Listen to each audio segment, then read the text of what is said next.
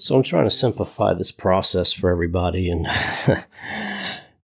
some people find it difficult to wrap their head around layers, feeling the pain, blind spots, self sabotage. They're just so intertwined.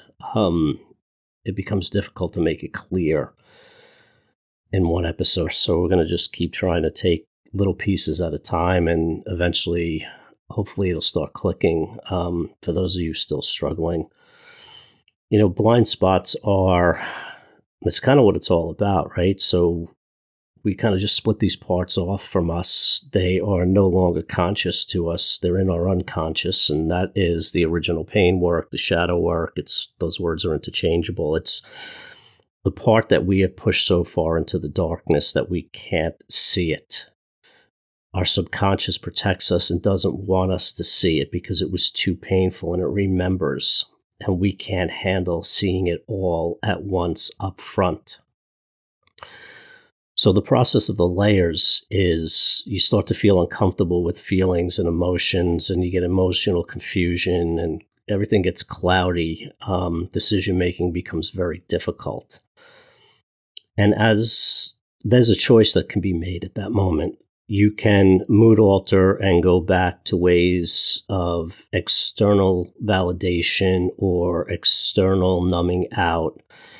Just anything you need to do to keep away from those feelings. And that's the way I lived most of my life. Um, you know, from an early age, I just found ways to numb out because it was just too painful to live in my reality. And each day, each week, each year, each decade, I just kept getting further and further away from the original pain and living in reality and numbing out and creating fantasies um, in my head to keep me protected from the parts that I could not feel, see, love, experience, and they cause blind spots. And they're there.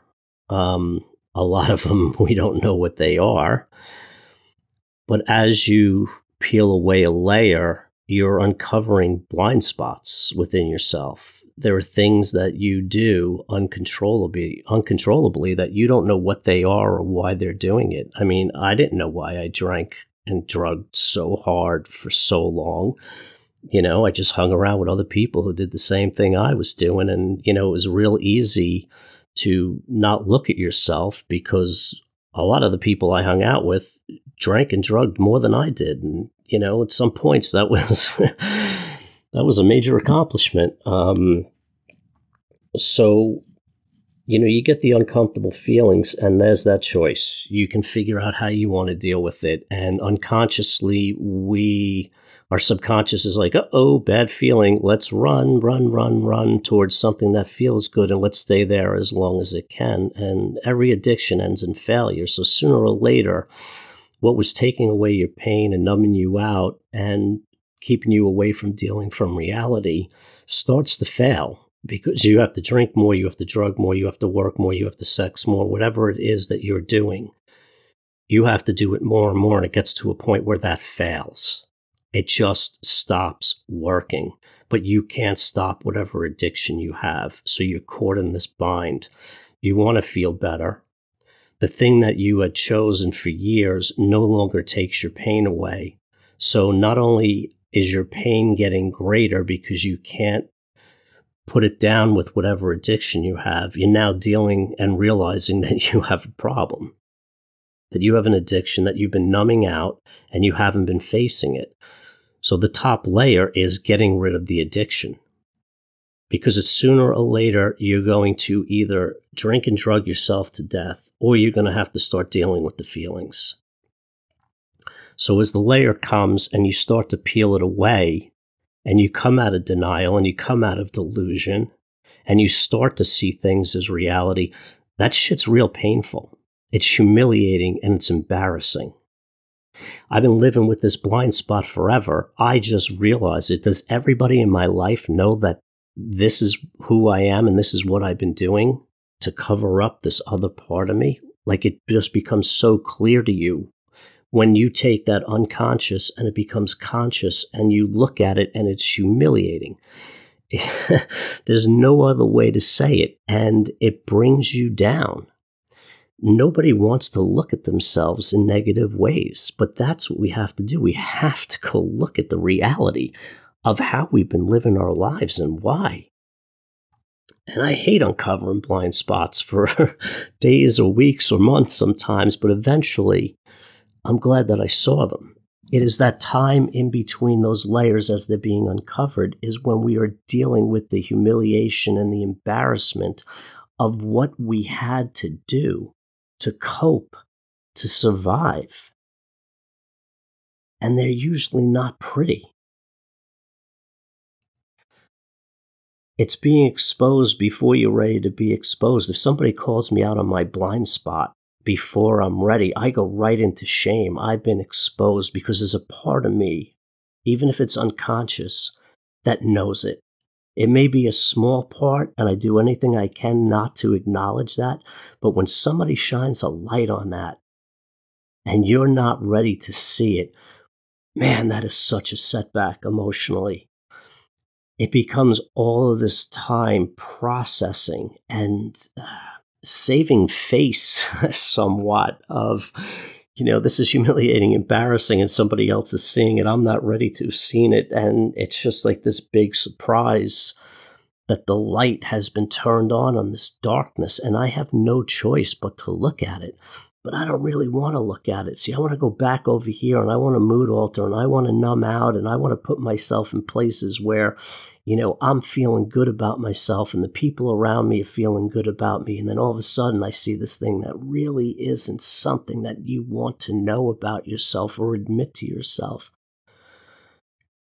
And how do you love that part of yourself that you hate and you despise? The parts of us that we cut off, we just hate that about us. If we didn't hate it about us, we wouldn't pushed it so far away. See, it's incorporating the things we hate back in and starting to find ways to love those parts of us. It feels weak and difficult. And how do you overcome something when you don't know what it is? See, we're out there running around like chickens without a head because we don't sit in our own reality. We get out of ourselves every chance we get. We pick up the phone, we turn on the TV, whatever it is that you do. As soon as those bad feelings come unconsciously, we are moving away from them. See, there's, there's so many difficult areas about this work. Facing your reality is extremely painful. It is extremely lonely. See, I can tell you my worst shit, and you can tell me it's okay. But if I don't believe it's okay, it doesn't matter how much you tell me. See, I liked playing the victim. I didn't know I was doing it. And let me tell you, the day I woke up and saw that blind spot, that was a couple of months of really heavy, painful work. See, being the victim's easy because I'm off the hook. See, I get to blame you and anybody else that I want. And that takes me out of my feelings when I have to start accepting responsibility and not be a victim. I have to do the work. I don't care what happened to me and who did it to me. They are no longer to blame. Who's to blame is me for allowing it to keep me down. You see, I learned a long time ago, and I didn't realize this till recently, that what I endured was painful to the point where I couldn't allow anyone to get over on me. I couldn't allow anyone to hurt me. I couldn't feel that. So I ended up hurting myself more than anybody else did. You see, if I'm hurting me more than you, whatever you're doing to me doesn't feel as bad. So I ended up beating the shit out of myself in every possible way to just put me down and convince myself that I'm a worthless piece of shit because when you told me I was or you treated me like I was, it didn't hurt because I already knew the truth. And my truth became I was a worthless piece of shit. I was unworthy of love and care and attention. So I treated myself horribly. I've withheld so many important things for self nurture and self care within me because I had to hurt me before you hurt me. And man, you want to talk about self sabotage, self hate. I just am disgusted with myself. I am disgusted with that little kid years ago taking the shit that he shouldn't have taken. And I've been beating him up ever since. And we have to stop. We have to stop beating ourselves up. You see, the fear is not real anymore. It is imprinted in our nervous system, in our brain, in ourselves. There's a, in ourselves, there's a part of us that truly believes we are stuck back in those moments. And we're not. The only way out of this is to feel as bad as you felt and start taking care of that little boy and that little girl inside of you that needed to be loved, that needed to be cared for, that needed attention and affection. All the things that you didn't get that you needed to survive your basic needs. See, there's a certain level that a child needs to be filled up in order to be empowered to live a healthy, fulfilled life. And when that does not get filled to a certain level, the rest of your life, you're looking to fill that with things outside of yourself. See, I'm empty over here inside. And I self sabotage and I self hate. So I go outside and I look for love and I look for attention and I look for validation and I look for something to numb the pain and to kill the thoughts, to take all of that away so that I could live free within myself. See, alcohol and drugs didn't do it. I mean, listen, it was temporary, you know. I did have a lot of fun at some points. It was probably really short lived in retrospect how much time I did enjoy it, but it was just an escape. And that peaked, that numbness, that, you know, I don't want to use the word oneness, but the lack of negative thoughts, feelings, and emotions that addictions took away was incredible. It was, and there's the addictive part, right? you feel like shit all day, you go party all night, and you feel better. It's easy math. But it gets to a point where you've tried everything outside of yourself, and they all take it away temporarily for a certain amount of time but in the end, it fails. And with every failed addiction and every failed relationship and every failed adventure, I was left with the same thing that has always been there extreme self hate and worthlessness. There is not one thing outside of myself that is going to take that feeling away. Yes, the mirroring is important, having positive mirroring but if you don't take that mirroring and apply it within and you just apply it to your ego and it becomes like a heroin, a heroin addict tapping its vein looking for more. We have to use positive mirroring in a positive way within and we have to believe it. See, if I hear something, my ego first thing goes, woo, all right, look at that. And then that other side of me, that dark side, that worthless side goes, yeah, but it's all bullshit. What do they know? See, I have to start believing it.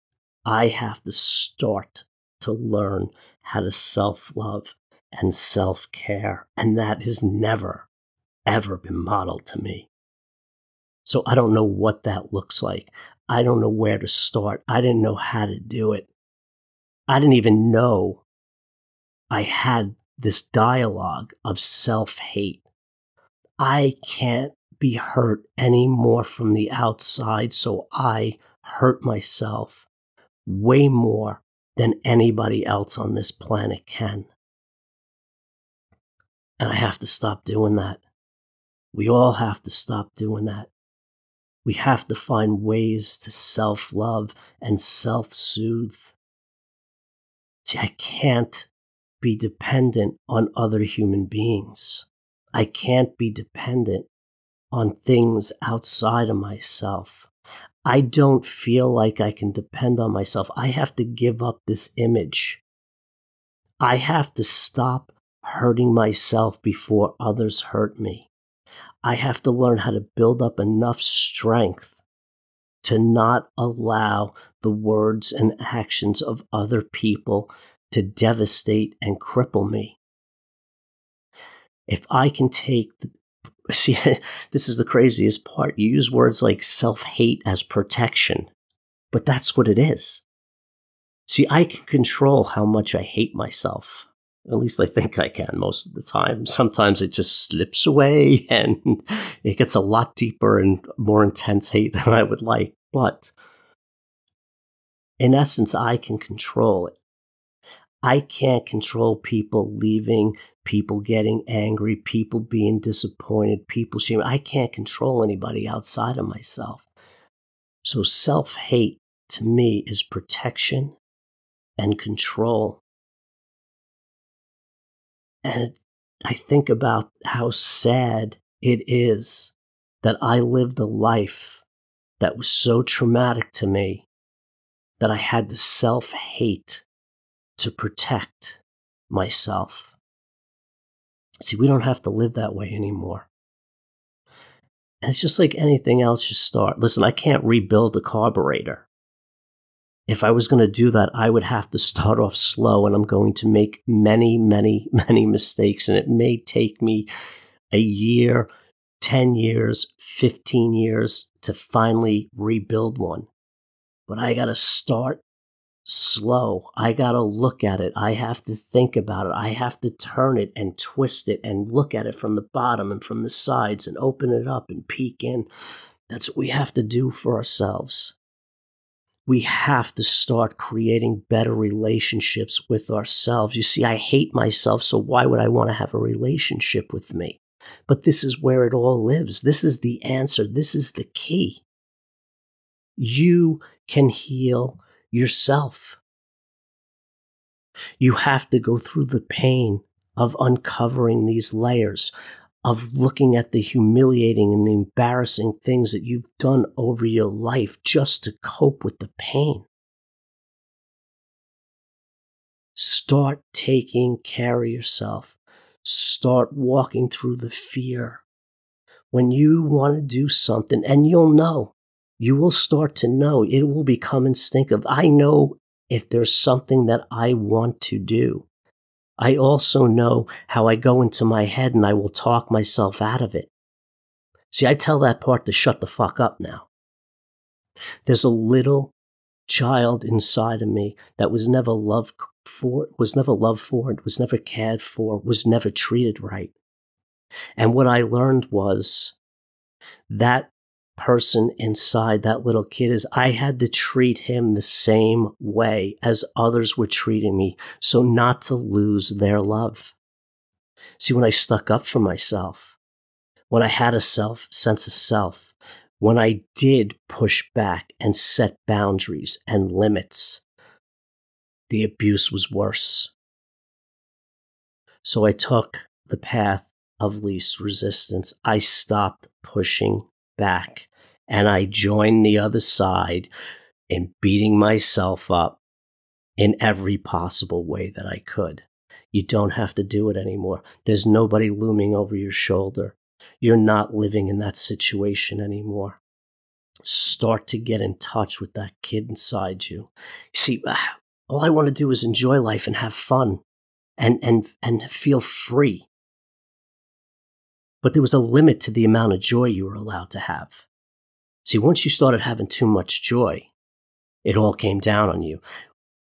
We weren't allowed to be happier than our source figures. And they made that clear really quick. We were only allowed to be happy when they were happy. We could only have the feelings that they allowed. You're allowed to own every one of your feelings. You are allowed to be who you are. You are allowed to experience and express joy and love and compassion and anger and frustration and rage. You're allowed to experience it. Self love, self care. See, self love starts with self care. And this is going to look different for everybody. I know the things I withhold from myself. You see, if I start feeding myself joy and putting myself in places, my first unconscious reaction is what if this goes away? What if this wears off? What if this good feeling goes away? What if this no longer brings me joy? See, everything with me is about loss. I'm worried about loss 24 7. I'm worried about loss of connection, loss of attention, loss of affection, loss of joy, loss of job, loss of money. See, I should be, I should be looking at it the other way. I shouldn't be looking about loss. It's like, what can I gain? See, if I'm worried about looking at loss, I'm always coming from a place of deficiency. I'm always worried about losing what I have. I'm not looking at acquiring any more joy or anything else in life. See, I was acquiring physical things to make up for the lack of love and appreciation for myself. Look at these shiny toys over here. Look at what I've acquired. Look at what I've built. Look how far I've come. It was all shame based. I just needed to get out of that shame. So if I could be something that you look at and you admire, whether it's a watch or something I painted or written or whatever, that's just going to distract me. I needed things outside of myself and I used them to replace where self care should have been. The way we get to self love is by self care. Pay attention to your body. Pay attention to your needs. Pay attention to your wants and your desires and start giving them to yourself. Treat yourself for little pleasures. A hot shower, a massage, a donut, ice cream, you know, eating healthy one day, making plans to do something you want to do. And if nobody wants to do it with you, go do it yourself. Get back to the things that you used to love to do. Let's learn how not to be afraid of loss. We are empty inside. I have a reservoir of emptiness that needs to be filled. Intimacy, connection, love, passion, desire. I deny all of that because of fear of loss. I feel like every time I have gone for something that I wanted, it never worked out. So I stopped going for things that were important that I wanted and I desired. I have to learn how to be okay with loss. And when you feel empty and depleted, loss is traumatic. So if you start feeding yourself with self care and building a foundation for yourself, and know that what you've built up inside that is yours and yours alone and built on your own worth. Nobody can take that away. When we have no self worth and we put our self worth into somebody else's hands and they take it away, they leave, whatever the situation is, they're taking our self worth with us because we put it inside of them. If we build it on our own, we can continue to experience loss without the feeling of devastation. Thanks for listening. You can contact me at joeryan.com. Follow me on Instagram at joeryan. And if you want, you can leave us a review on iTunes. That'd be great. All right, take care.